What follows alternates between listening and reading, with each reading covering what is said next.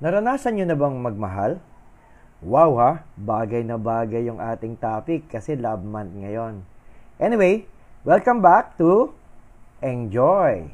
Nandito po tayo sa ating episode number, ano na ba tayo? Hindi ko alam eh, kayo ba alam nyo? Enjoy Him, enjoy life.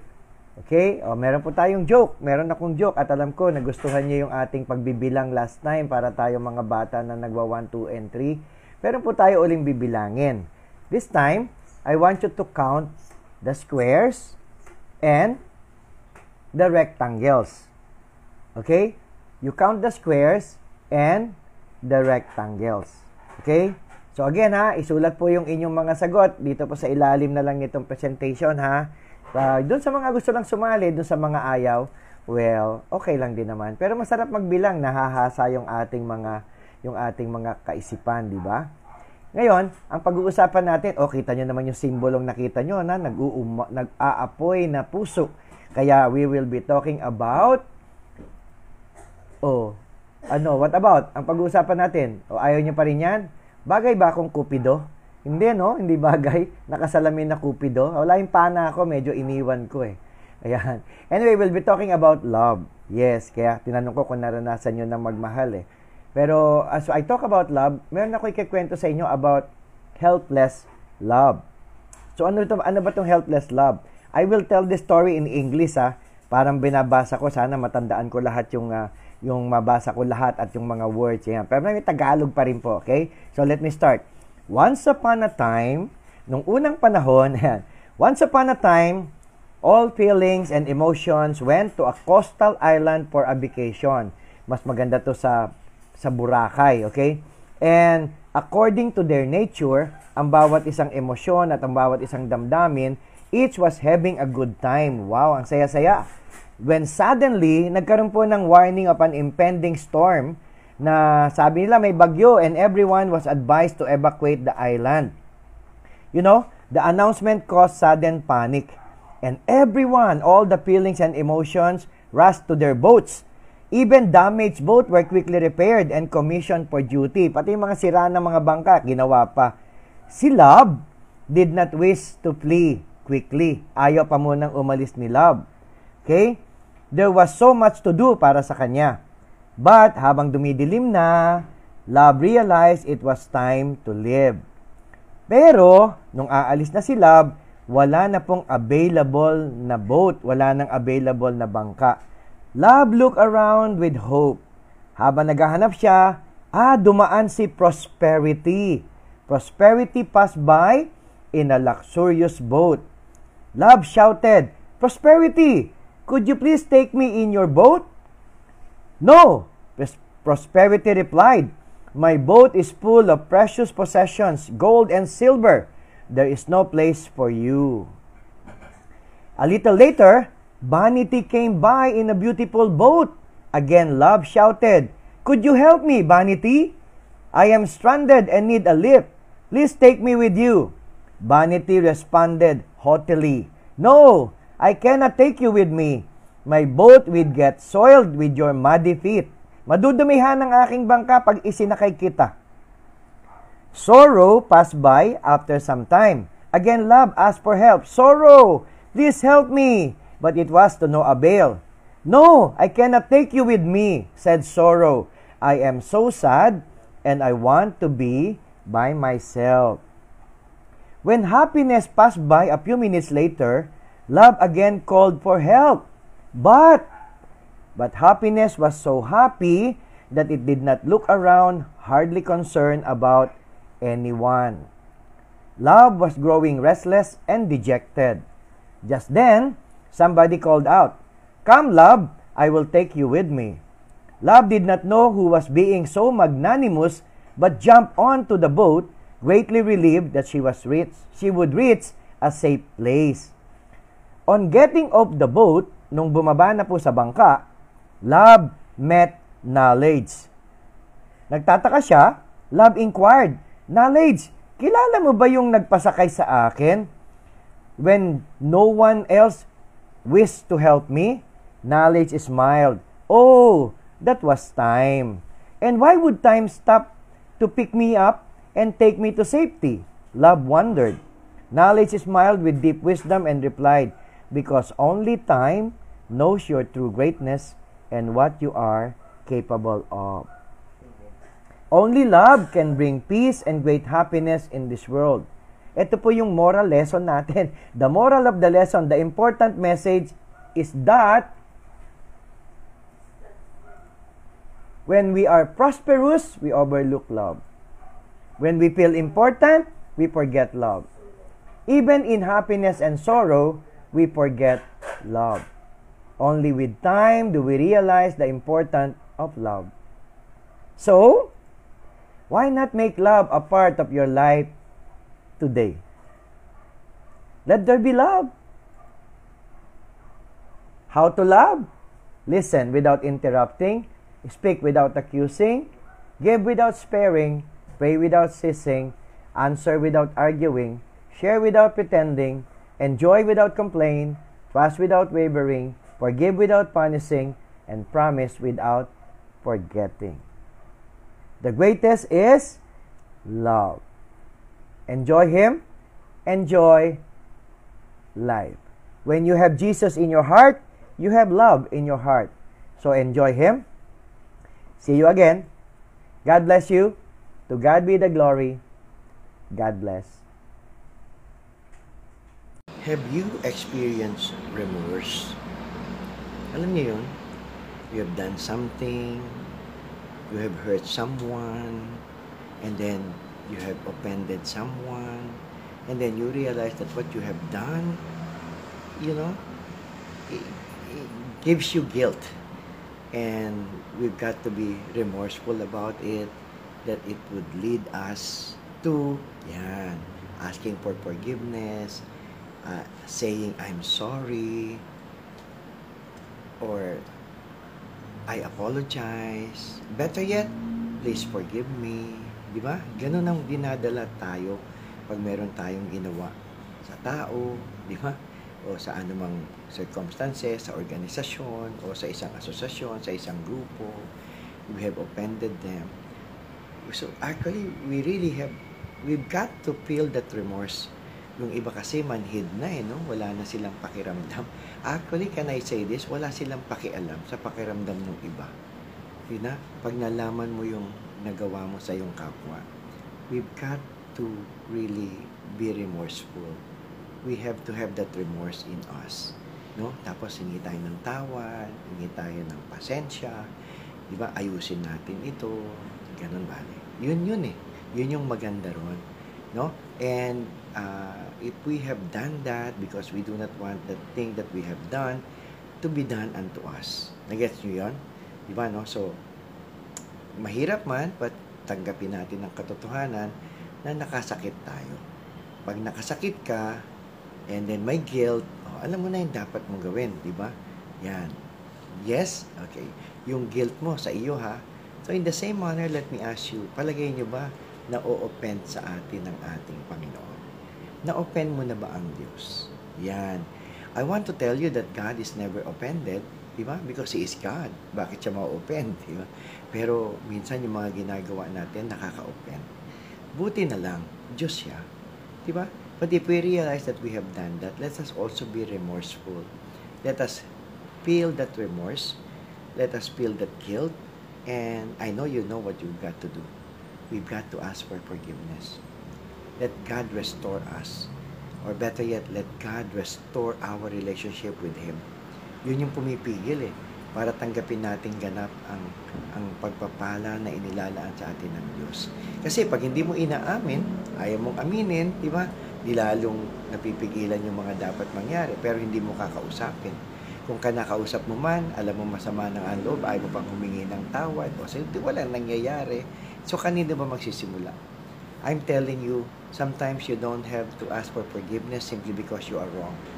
You don't have to apologize simply because you are wrong. You do that because, listen, because you value the relationship more than your own ego.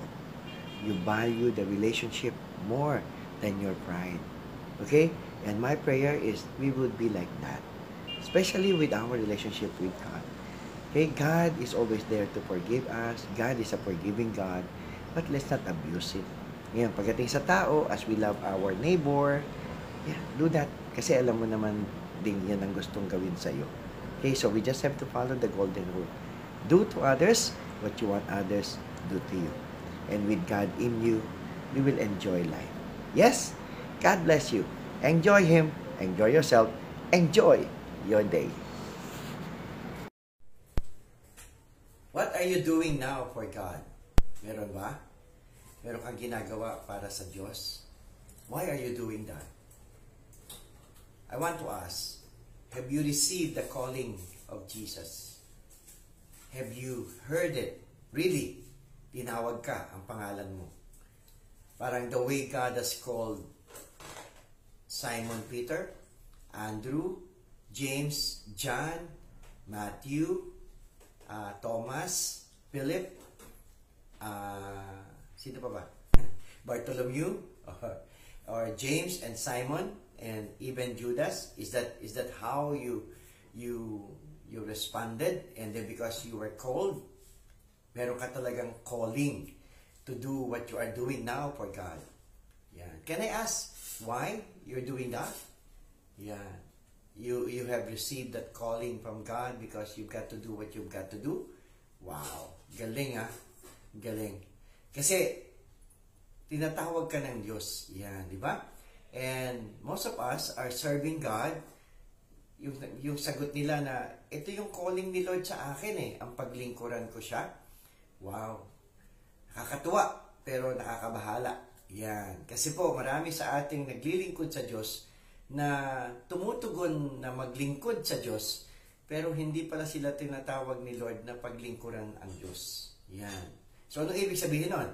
Well, uh, ayoko nang makasagasa pag, pag pinag-usapan pa natin ito, baka lalong uh, magkaroon ng anong tawag nyo doon? Uh, hindi pagkakaunawaan. Pero this is what I know.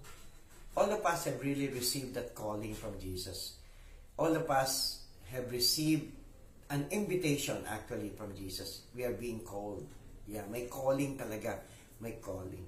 Okay? Pero hindi ko alam kung mabubuhusan ko ng tubig kayo o I will burst your bubbles, di ba? By telling you na naririnig nyo na sa akin to eh, uulitin ko lang na hindi ka naman tinawag ni, ni Lord para paglingkuran siya. Yeah.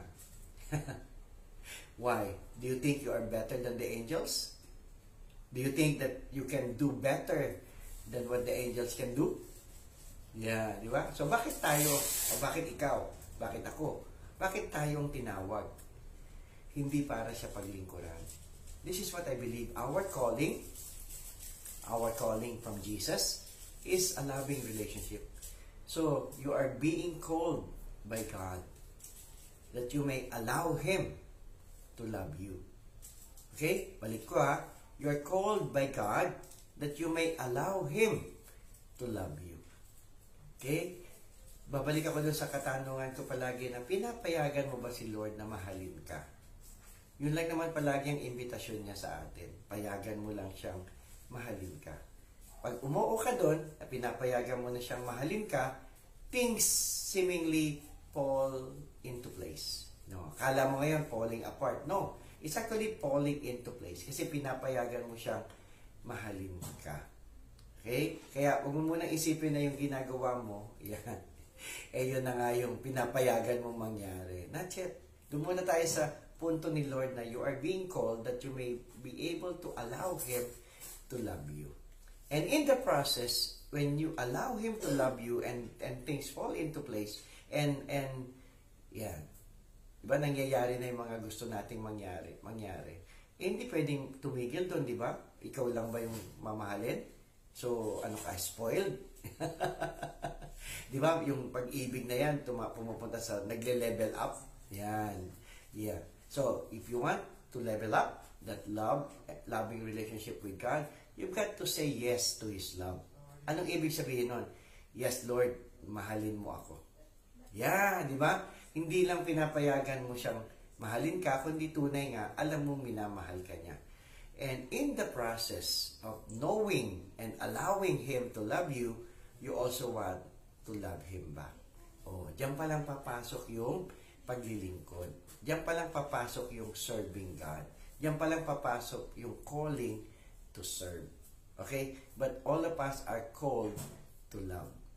Okay? Loving relationship ang tawag sa atin ng ating Panginoon. Yung service is a result of our loving relationship with Him. Malinaw po ba? Yeah, kung kasi kung di malinaw, talaga kailangan natin pag-usapan ng gusto. kasi yun po yung katotohanan. Okay? Yung akala ng iba, they are cold, pero ibang boses pala yung narinig nila. Parang tinawag sila, yung mayroon specifically pinapagawa sa kanila. Alam nyo yung mga pinapagawa sa atin ng ating Panginoon, kaya niyang gawin yan kahit wala tayo.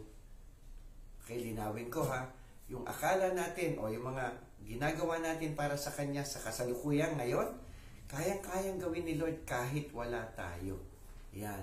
But because we are here and we, we wanted to love Him, ito si Lord nagki-create ng mga opportunity para maka, maka, makapaglingkod tayo or better yet, para ma, ma, we can express our love for Him. Yan. Siya pa rin po yung nagki-create niyan kinikreate niya yung mga ganitong pagkakataon para tayo makapaglingkod. Kasi kaya naman niyang gawin talaga yan kahit wala tayo. And in the process, I want you to know this, that when we are serving God, it is a privilege because this service is even created by God for us. Don't ever forget that. Okay? It is God who created this so that we can be able to express our love. And we take that as a privilege to be able to serve God. And when we do that, ayan, ang motibo natin, babalik tayo ulit ha.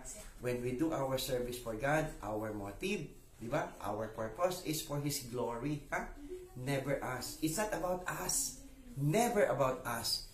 It's always about Jesus. It's always about Him. Amen? So you heard the calling?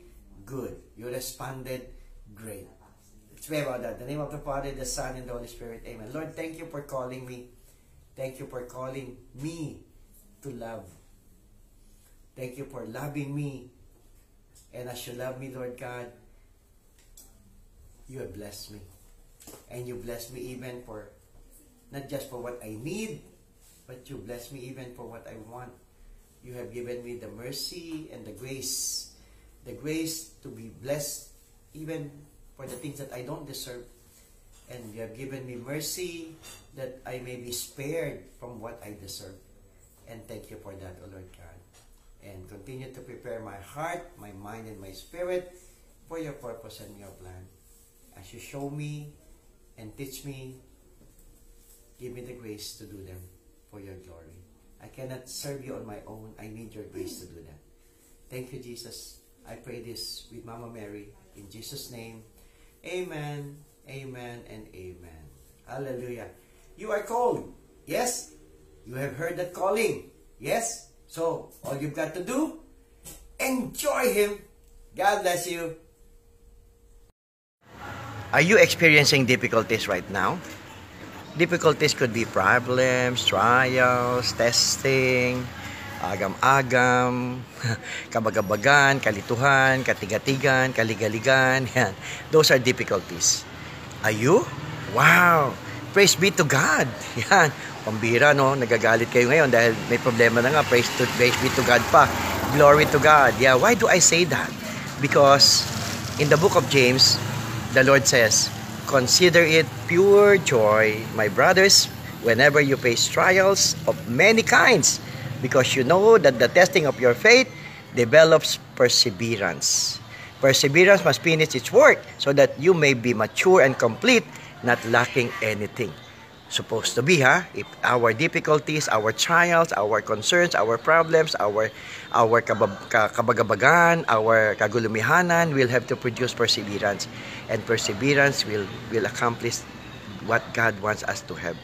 Will accomplish what God wants us to experience. And what is that? The blessings. Hi, this is Brother Eng. Enjoy your day. And that is actually the word that we have to talk about today, difficulties. Lahat tayo meron yan. Wala ka ba? Very good. Lahat tayo may difficulties. Lahat tayo mayroong pinagdadaanan. Pero ang lagi ko pong sinasabi, pag meron kang pinagdadaanan ng problema, dadaanan mo lang. Okay? dadaanan mo lang, wag na wag mong tatambayan. The problem with us is nakakasanayan po natin yung mga difficulties na to. Ayaw lang nating daanan. Gusto nating istambayan. Kung nag enjoy tayo doon. You know what? I will have to be honest with you. Some people make difficulties in their life their comfort zone. Don't do that. Actually, blessings are found outside our comfort zone. That's why, pag may difficulty, daanan lang. Huwag iistambayan. Let it pass because it will have to come to pass. And when you are able to pass any difficulty, you become successful, you become uh, overcomers of this difficulty, then you will give glory to God. Yes, you will give honor and praise to Him. Yes, because it was Him or it is Him who is able to do these good things for you. And then, this is most important, you learn your lesson. yes, mistakes in life, difficulties in life, di ba? What does it teach us? Lessons. In this life, there are no mistakes. Wow. Sa akin yun narinig yan ha. In this life, there are no mistakes. Only lessons learned. In every mistake, if you have learned the lesson, wow, keep the lesson. Keep the lesson. Don't think about the mistake. Keep the lesson. Yeah, and the more mistakes you, you make, the more mistake you have. Well, I don't want you to make deliberate mistakes. Pero pag nagkakaroon tayo ng pagkakamali, natututo tayo, at tayo nagtututo, at pag tayo ay natututo, ay lumalapit tayo sa ating tagumpay. Yes, di ba? Everyone will commit a mistake. Everyone will experience failure. But not everyone will profit from it. Only those who learn from it will profit from it. Oh yes, you have to understand, success is 99% failure. How did they do that? Because of the difficulties that they have experienced. Ulitin ko yung sabi ni St. James, consider it pure joy when you face all kinds of difficulties, all trials, all problems. Okay? O alam ko na sinasabi mo, mabigat talaga yung problema mo. Kang magalala. Kasama mo ang Diyos. Alam niya ang pinagdadaanan mo. Alam niya ang kakayahan mo. Alam niya ang kalakasan mo. At lalong-lalo na kung wala ka ng kalakasan, ayun ang pinakamaganda. Dahil siya na ang kalakasan mo. Yes? So whenever you face difficulties, tingala ka na lang and just say, Thank God. I know you are with me. I know this will come to pass. And I know this will teach me my lesson. And I know I will learn from this. And I know I will be victorious and successful with this. And when that happens, enjoy Him. God bless you. Enjoy your day.